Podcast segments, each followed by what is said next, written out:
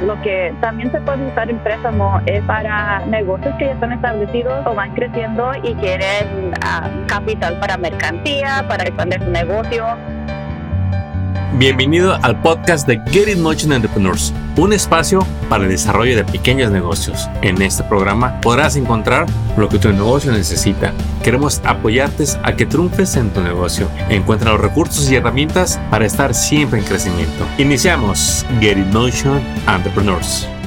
Bienvenidos una vez más a este nuevo episodio donde te traemos nuevos recursos para tu negocio y tu comunidad. Y el día de hoy vamos a hablar de un tema que puede cambiar el rumbo a tu negocio y es las oportunidades de expansión con acceso a capital. ¿Sabe usted que los préstamos no nada más son para pagar deudas, sino que también se pueden utilizar para expandir su negocio? Y para hablar del tema tenemos a dos invitados muy especiales. Ellos son expertos en lo que es acceso a capital, préstamos. Ambos trabajan para organizaciones que se enfocan en ayudarles a las comunidades latinas para acceder a estos préstamos. Bienvenidos Noé y Mayra. Noé nos acompaña con CDC y Mayra con GMC. Quisiera que se presentaran y que nos compartan con qué organizaciones nos están acompañando. Adelante, Mayra. Gracias, Armando. Sí, mi nombre es Mayra Contreras. Estoy con GMC Community Capital somos una organización sin fines de lucro aquí del área de la Bahía, pero estábamos, estamos sirviendo todo el estado de California ayudando a dueños, dueñas de pequeños negocios a ceder capital con préstamos o micropréstamos de 5 mil a 50 mil dólares. Excelente. Gracias. Noé, platícanos, ¿con qué organización nos estás acompañando. Muchas gracias por la invitación, Armando. Uh, un saludo a tu audiencia. Mi nombre es Noé Castillo, soy uh, oficial de préstamos de la compañía uh, también no lucrativa de CDC Small Business Finance. nosotros somos una compañía aquí en el que tenemos nuestra locación principal en el área de San Diego, pero servimos las comunidades de los estados de California, Arizona y Nevada. Y nosotros tenemos concentración en préstamos del, del programa del SBA, que son préstamos de micropréstamos y también préstamos del Community Advantage que hacemos de 20 mil hasta 250 mil dólares.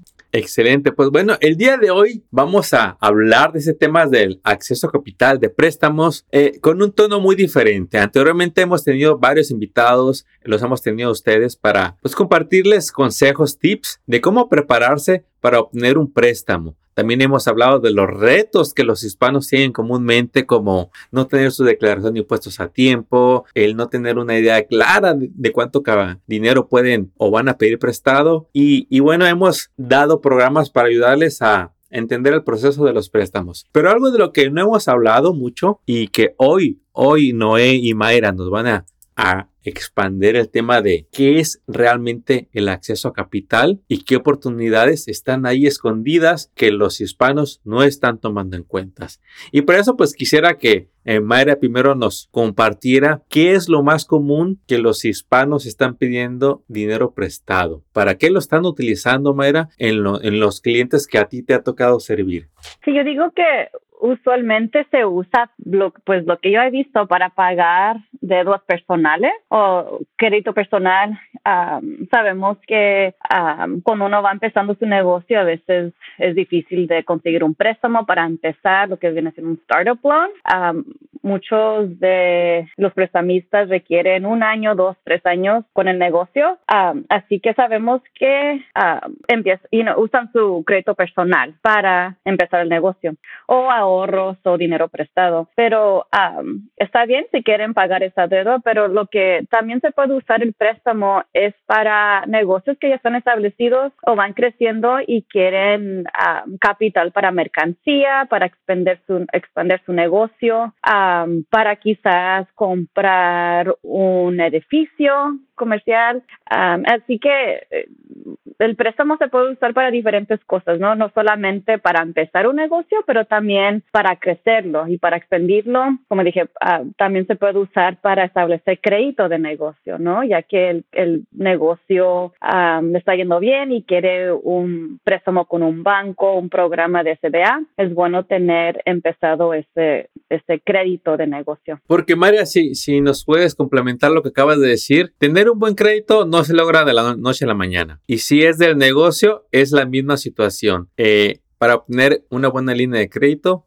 hay que tener un buen crédito del negocio. Y eso pues va a tomar tiempo. ¿Cómo es que o ves que la cultura o la comunidad latina les falta un poquito de entendimiento a lo que es el uso del capital? ¿Qué, potencial ves ahí, Mayra, de, con lo que nos habías compartido? Este, yo pienso que es posible, ¿no? Empezar con un pequeño, con un préstamo pequeño, como un micro préstamo que ofrecemos este, aquí a TMC Capital y con NOE CDC a veces lo que yo he visto que, que nuestros clientes no tienen todos los documentos que quizás un banco, un SBA, un prestamista requiere, así que podemos ser más flexibles, quizás vamos a pedir menos documentación, quizás su crédito no está lo que tiene que estar, el, puntaje crediticio con un banco o SBA. así que podemos ayudarles a establecer o quizás con nuestro préstamo ya estar un poco más organizados, así con lo que viene siendo lo del puntaje del crédito y los documentos, ya así para prepararlos, ya cuando estén listos para aplicar para un préstamo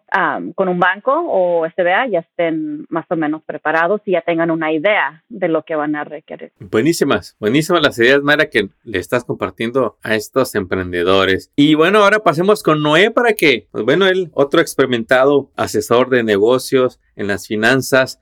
Noé, ¿nos podrías compartir tú qué ves en las culturas que no son hispanas, cómo están o cómo llegan a aprovechar los préstamos en comparación de la cultura latina y qué podemos hacer al respecto. Gracias, Armando. Ah, bueno, lo que una gran diferencia que yo he notado entre otras culturas a comparación de la comunidad hispano-latina es de que en muchas otras culturas saben la importancia de lo que tiene el crédito en este país. Es, una gran diferencia. Entonces, uh, el, muchas veces el, el, la comunidad latina no cree mucho en eso porque viene, viene a veces de comunidades o países donde el crédito realmente no existe. Es un crédito que compran cada, cada día con el dinero que tienen a lo que les alcance y, y hasta ahí nada más. Entonces, con eh, aquí es, otro sistema, es un sistema donde tu credibilidad está basado en tu crédito, en tu historial de crédito personal eh, eh, inicialmente y eventualmente si abres un negocio, si tienes un buen crédito personal, eso te va a ayudar a que respalde, a que, a que puedas establecer tu crédito de negocio. Entonces, ese es el gran diferencial que yo veo que muchos uh, personas de otras culturas, especialmente anglosajones, afroamericanos,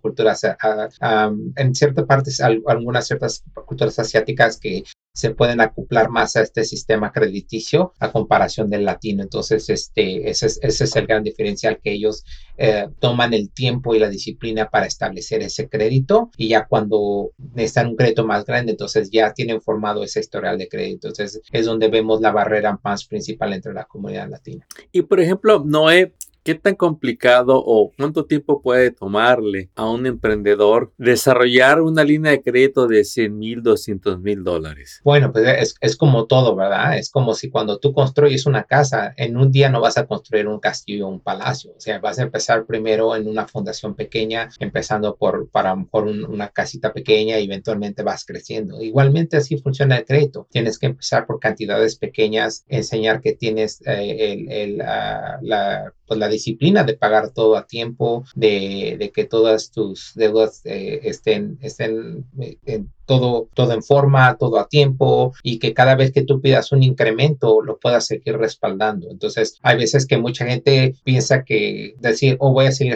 mi crédito, quiere decir que van a abrir otro crédito. No necesariamente.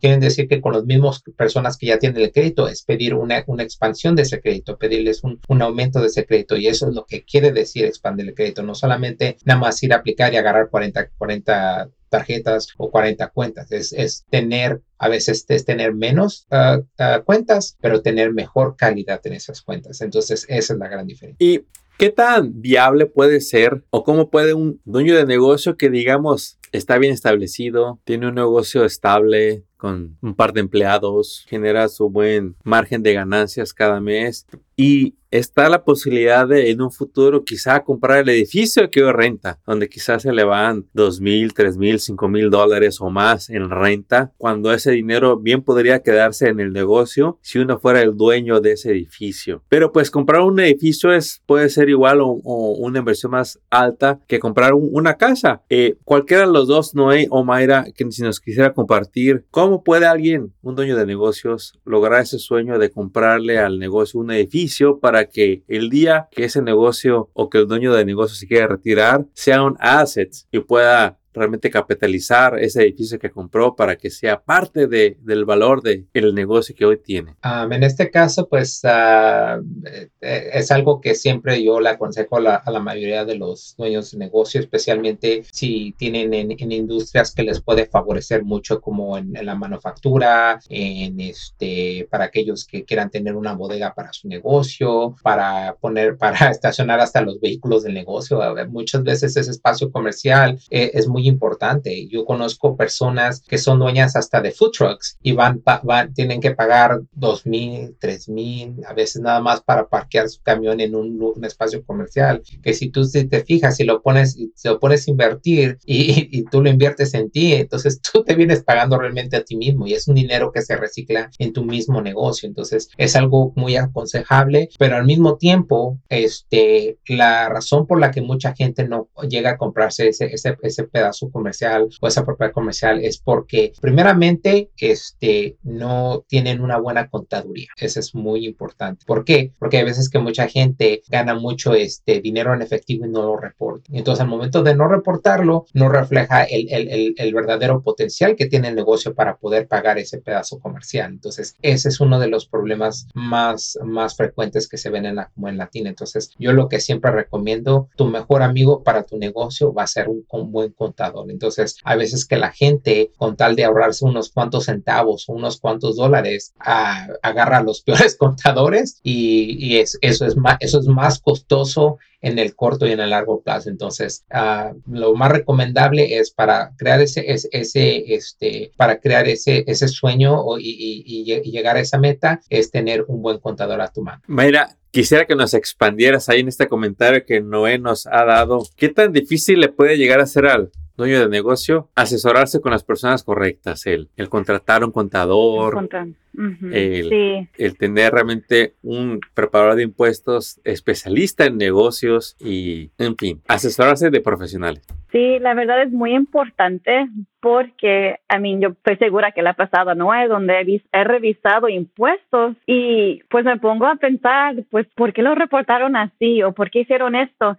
Y cuando le preguntamos a los clientes, ¿no? ¿Por qué refleja esto neto o tus, por qué pusieron tus gastos así? A, ah, mayoría de las, del tiempo los clientes o los dueños, dueñas no saben, ¿no? Así lo hizo mi contador. O le dije a mi contador, pues, que quería, no quería pagar mucho en impuestos. Pero al final, si es un buen contador y ya sabe cuáles son tus metas, que sea comprar un edificio, expandir una línea de crédito, un préstamo ya más grande, ellos se van a decir, pues tienes que reflejar más dinero en tu neto, ¿no? En tu net profit para, para poder ah, conseguir ese préstamo, ¿no? Este, entonces yo pienso que es muy importante tener un contador que te pregunte quizás cuáles son tus metas o mira, quiero aplicar en un para un préstamo en, en un año, uh, me ayudas con los impuestos o quizás tener unas metas o trabajar en eso con el contador y ellos te pueden decir más o menos um, cómo hacer eso, porque yo también he visto donde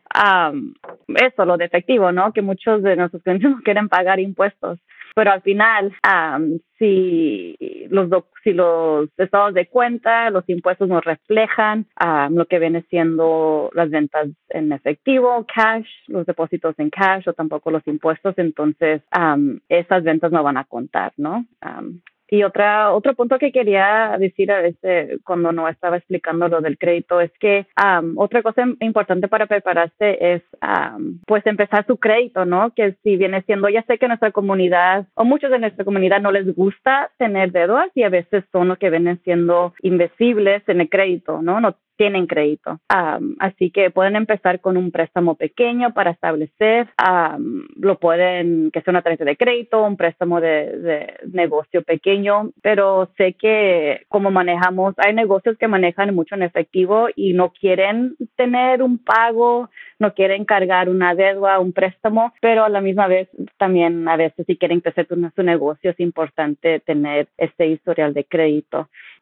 tuve una, una clienta que tenía una que tiene una tienda donde venden vestidos, ¿no? Y es por, ya ves que prom y así es temporada, vestidos de, de quinceañera quizás, y le ayudamos con un préstamo para el inventario, ¿no? Porque ya sabemos que más o menos en la temporada como abril, mayo, ya su negocio pues tiene, venden mucho. Y le pregunté o quisiera salir en nuestro website, te queremos entrevistar, promoverte, promover tu negocio, promover que te ayudamos. Y me dice, no, Mayro, no, no quiero que, que fulano de tal, no quiero que la gente se entere, se entere que pedí ayuda, que saqué ese préstamo, porque a veces no sé si en la comunidad piensan que, que pidió un préstamo, quizás el negocio no está, um, you know, está fracasando, no sé, pero es una mentalidad que hasta yo me puse a pensar, like, pues mucha gente que tiene negocio saca préstamos, eso es normal, ¿no? Pero eh, en la mente de ella, como sacar un préstamo es una cosa mala, ¿no? El negocio está fracasando, ¿por qué vas a sacar un préstamo? Y yo así tratando de convencerla, like, no, eso es para inventario, vas a crecer, vas a vender más, ¿no? Pero al final no quiso, no quiso que la entrevistáramos por esa razón. No quiero que la gente sepa que saque un préstamo, ¿no? Así que también es algo que tenemos que trabajar. Con paradigmas, paradigmas que tenemos como dueños de negocios donde cómo nos llega a afectar muchas veces el qué dirán. El qué dirán las personas que no tienen nada que ver con tu negocio. El qué dirán. Cuando en realidad, pues, es dar los pasos. Tener deudas es algo que se espera en los negocios. Tener líneas de crédito es algo necesario para los negocios. Y es como empezar a descubrir que hay deudas sanas y hay deudas malas. Deudas malas quizá podemos incluir eh, esas deudas que tenían más un interés personal que un interés del negocio. Podemos decir que esos créditos son los que ahogan las oportunidades del negocio muchas veces y hay las que hay que cubrir primero. Pero una deuda del negocio en sí no es, no tiene la misma connotación de, de deuda, sino más bien es de un crédito, de una oportunidad que te está dando la oportunidad de acceder a algo antes de que tengas el dinero, para que darte la oportunidad de que poco a poco empieces a pagar y a desarrollar esos créditos. Mm, Noé, tú que has visto en como en el ejemplo que nos comparte Maera, donde el latino le, le cuesta prepararse? Ah, pues mira, te quiero compartir dos, dos cosas y dos, dos escenarios diferentes. El primero ah, es para aquellos que ya tienen un seguro social bueno, que ya tienen un estatus en este país, es, tienen un regalo muy especial, muy grande, que muchas, muchos no tienen ese privilegio. Entonces, primero esas personas, lo recomendable es que establezcan el crédito con compañías eh, respaldadas, respetables. Ah, y al momento de decir eso, como un ejemplo, ¿verdad? Yo tengo el típico ejemplo que a veces veo personas con que tienen estatus y tienen buen seguro y van y, abren cuenta con este la Curazao, ¿verdad? Que ellos no, no, no, no reflejan eso en, en, un, en un, este, en un, en, en, el crédito, no lo reflejan. Entonces, a veces vienen y me dicen, oh, si quiero aplicar ese crédito, pues ya tengo crédito con la Curazao, ¿por qué no me lo das? Entonces, es cuando ahí viene, empieza el problema. Entonces, normalmente para esas personas es establecer con, con, con cuentas con, con bancos, si, si quieren empezar con una pequeña cuenta con su, de una tarjeta de crédito con su banco de su preferencia, no, no, no vengo a promover ninguna institución, pero cualquier banco de su preferencia. Si a lo mejor si sacan una, tarjeta, un crédito con una, con una tienda, que es una tienda de renombre, hay muchas afuera, ya sea, hay muchas Target, Macy's, eh, pero al mismo tiempo tampoco estoy recomendando que se abra con cada tienda, sino que hagan excepciones donde creen que van a comprar más, compren y paguen. ¿Verdad? Tampoco decir endrogarse y no poder pagar, porque eso no, no les ayuda, ¿verdad? Ese es de un lado, ¿verdad? Ahora, para la comunidad inmigrante que todavía no tiene estatus en este país, hay formas que también se pueden ayudar a establecer crédito. Primeramente, es obteniendo el, el número del ITIN, que es un número para su declaración de impuestos, y que hagan una declaración de impuestos. Es importante también. Independientemente del estatus legal, hacer una declaración de impuestos es muy importante que, que pongan todo lo que hacen, hasta aquellos que hacen efectivo efectivo únicamente, traten de ponerlo y si tienen que pagar, ni modo, a pagar y adelante. Pero lo que quiero decir que con el Lighting también hay ciertas instituciones que, está, que pueden ayudar a, ayudar, a establecer un crédito con ese ITIN. Ah, a lo mejor en muchos casos va a ser un, un, crédito que, que, es una tarjeta asegurada donde tienen que probablemente ustedes pagar, si van a sacar una tarjeta asegurada de 500 o 1000 dólares, usted tiene que poner esos 500 o 1000 dólares, pero le va a ayudar a establecer crédito. Y eso también esto también pretende para aquellos que tienen un número social bueno y que nunca han estado crédito. Hay ciertas instituciones que también es, pero en el caso, como le digo, en el caso de la comunidad inmigrante que no tiene estatus en este país, pueden empezar el crédito de esa forma. Y en eso también le puede ayudar. Si usted establece un negocio, le va a ayudar con ciertos prestamistas como Maya, que tiene esa, esa flexibilidad con sus programas. Hay otras, hay otras eh, compañías, en, ah, otras organizaciones en nuestra ah, red de, de, de organizaciones que también hacen préstamos a la comunidad eh, inmigrante que no tiene estatus con el número de ITIN, pero es importante que establezcan ese crédito para poderlos ayudar exactamente. Entonces, a, lo mejor va a haber un poco más de diferentes limitaciones, sí las va a haber, pero sí hay posibilidades. Entonces, nada más es trabajar sobre eso. Ahí tiene usted, las organizaciones sin fines de lucro, trabajamos como en un network donde compartimos recursos unos con otros, porque tenemos un, un interés común. Si bien cada organización es independiente, Compartimos el interés de servir a la comunidad para que progrese y avance económicamente, que vea oportunidades para el desarrollo de sus negocios. Y hay diferencias entre cada organización y pues la idea es que le asesoremos para que usted encuentre el mejor préstamo para su situación actual y prepararlo y prepararlo para que esa línea de decreto crezca y donde, fíjese usted, donde la meta de estas organizaciones es prepararlo para que un día usted llegue directamente a un banco con todas las credenciales y con todos los documentos requeridos para que ellos directamente le presten. ¿Nos podías platicar ahí, Mario, un, poquito cómo es eso de que los negocios un día a través de ustedes van a estar listos para que el banco les preste dinero? Sí, este, pues asumiendo que ya sabemos que la mayoría, o creo que todos los bancos solo ofrecen préstamos a, clientes que tienen seguro social, ¿no? Porque la mayoría son federal. pero hay, hay otras organizaciones que pueden prestar más dinero a, a clientes que son ITEN. Conozco organizaciones que pueden hacer eh, préstamos para edificios para ITEN. Entonces ya depende en dónde estén con su negocio, qué metas tengan, podemos ayudar a prepararse este, para poder conseguir un préstamo de un banco SBA. sabemos que van a pedir más documentación, ¿no? Por ejemplo, con CMC solo pedimos un año de impuestos comparado con un banco, sea dos, tres años de impuestos, si ya depende, ya depende en donde el prestamista. También con el SBA van a pedir un, puntaje crediticio más alto, por decir aquí 7680 con nosotros no nos enfocamos en el puntaje crediticio, sino más lo historial y trabajamos con ustedes si tienen algo ahí en rojo o una cuenta de colección médica o algo así, les podemos todavía prestar dinero con una, con una explicación, ¿no? Así que podemos ser más flexibles para que, y también aconsejarlos, ¿no?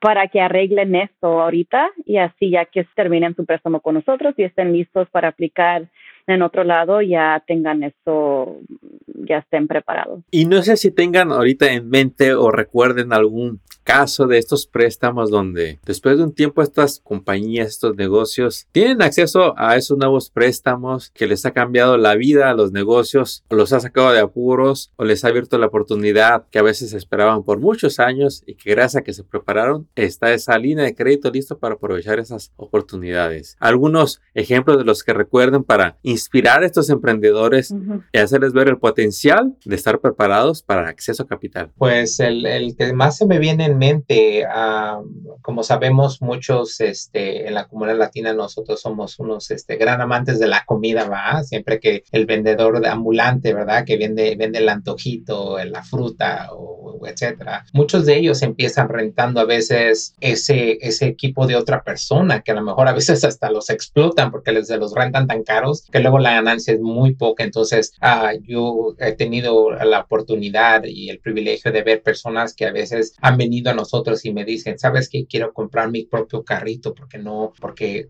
pago lo que pago de renta es mucho, no, no, no me alcanza para lo que me llevo a casa. Entonces, hay, veces que han empezado con ese pequeño crédito de, de 5 mil para comprar ese carrito y ese y de ese carrito se fueron a, a un, a un, a una, este, a una traila más grande y de esa traila agarraron una locación. Entonces, todo es un sueño, pero todo tiene un proceso. Entonces, es lo que gente, la gente debe entender. Y es como lo que había dicho Mara anteriormente, ¿verdad? Es a veces venir por medio de instituciones que a lo mejor en ciertos casos unas instituciones no te van a ayudar y otras no te van a ayudar, pero el punto es de que eventualmente, como Mara y como yo, queremos que eventualmente eh, tú, todos los oyentes, nuestra audiencia, todos los uh, dueños de negocio y empresarios que ayudamos, eventualmente nuestro sueño es que queremos que ellos hagan agarren el dinero del banco, que es donde van a agarrar el interés más bajo. Esa es nuestra meta, ese es nuestro, nuestro logro de cada cliente que ayudamos. No esperamos que todos se queden con nosotros, pero esperamos que cuando crezcan a ese punto y lleguen a un punto más alto, ya van a, abrir, ya van a hablar con los bancos. Y ese, eso, es, eso es nuestra meta como organización, es ayudarlos a empezar a, crear esa, esa fuerte fundación que les va a ayudar a crear, a, poder construir ese palacio, ese castillo. Entonces, esa es, esa es, esa es nuestra función. Y es que el potencial está ahí siempre para todos los negocios. Estando en este país, la oportunidad para darle un giro a cualquier negocio que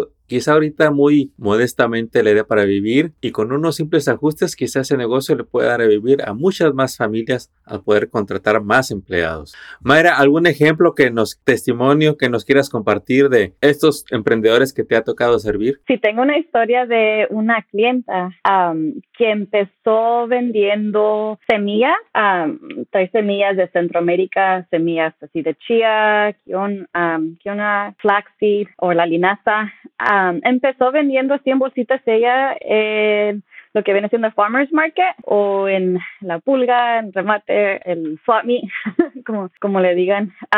empezó ya vendiendo así bolsitas de semillas que importaba de Centroamérica y le ayudé con un préstamo de, en ese tiempo, esto fue hace años, de 5 mil dólares, ¿no? Y en ese tiempo no tenía ni su negocio formalizado, no estaba registrado. Y la, le dimos el préstamo, le pudimos dar el préstamo, esto fue con otra organización. Le dimos un préstamo y la puse en contacto con un, con, con, un, con una otra non-profit que ofrece ayuda técnica, ¿no?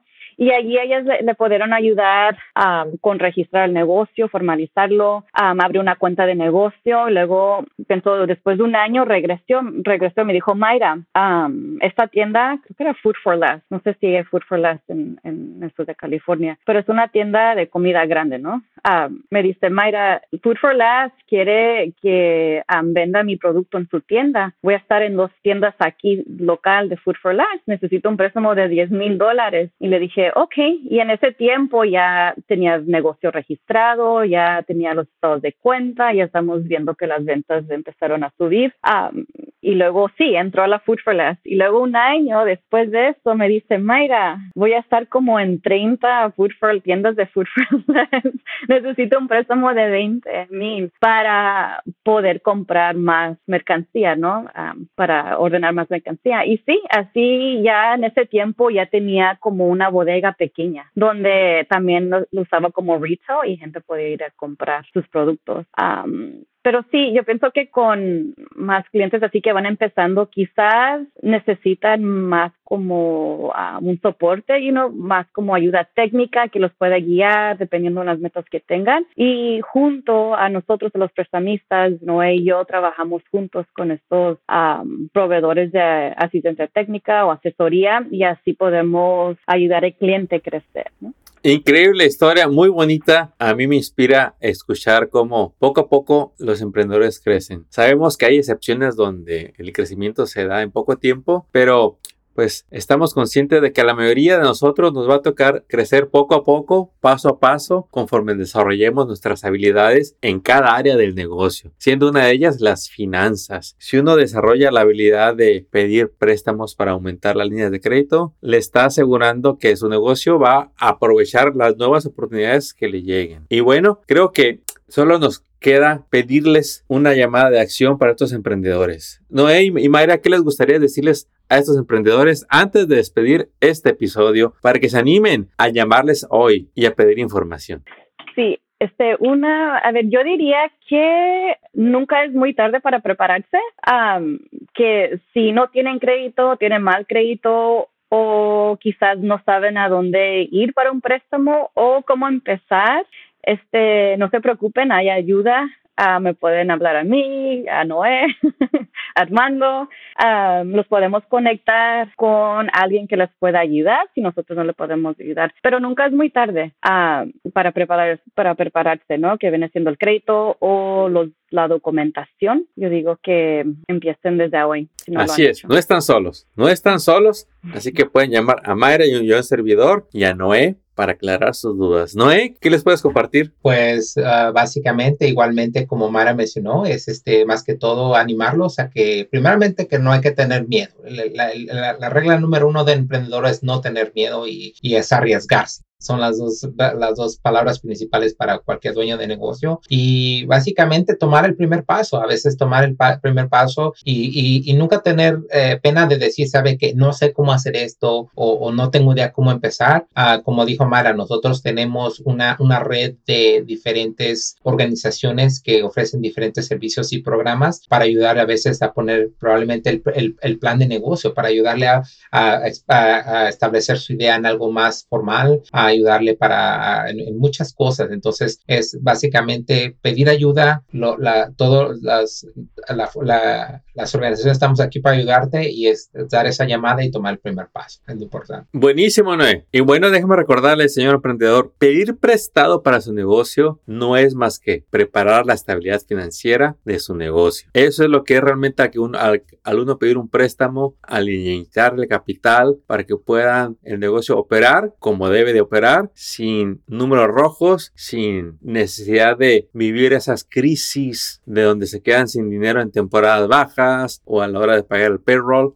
usted bien puede tener un buen cash flow teniendo unas buenas líneas de crédito por medio de su negocio. Y antes de despedirnos, ¿en dónde puede la comunidad contactarlos a ustedes? Noé, eh, número de teléfono, correo, un sitio web para que la gente accese a más información. Sí, en el caso personal mío, este, pueden contactarme. Mi, mi número de teléfono directo es el área 626 375 9485 o mi correo electrónico es mi primera inicial n castillo arroba cdcloans.com y también para aquellos que tienen este LinkedIn me pueden uh, también uh, contactar uh, por buscando mi nombre Noé Castillo y aquí estamos para servir. Excelente, Mayra, ¿en dónde nos podemos comunicar contigo para aclarar cualquier duda de acceso a capital? Sí, me pueden marcar directamente al área 415 655 50 5457. Uh, mi correo electrónico es Mayra, M-A-Y-R-A, arroba TMC, TMC, Community Capital pues mis amigos, hemos llegado a la conclusión de este episodio, no sin antes invitarlos a que nos acompañen en el nuevo episodio. Visita nuestra página getitmotion.org para que consultes episodios que ya hemos hablado de este tema de acceso a capital. Mayra y Noé les deseamos el mayor éxito para ustedes y sus organizaciones y esperamos verlos muy pronto para compartir más recursos para los negocios y la comunidad. ¡Éxito! Acabas de escuchar el podcast de Get In Motion Entrepreneurs. Visita nuestra página para descubrir más recursos para tu negocio. Síguenos en las redes y suscríbete al newsletter del podcast. Visita getinmotion.org.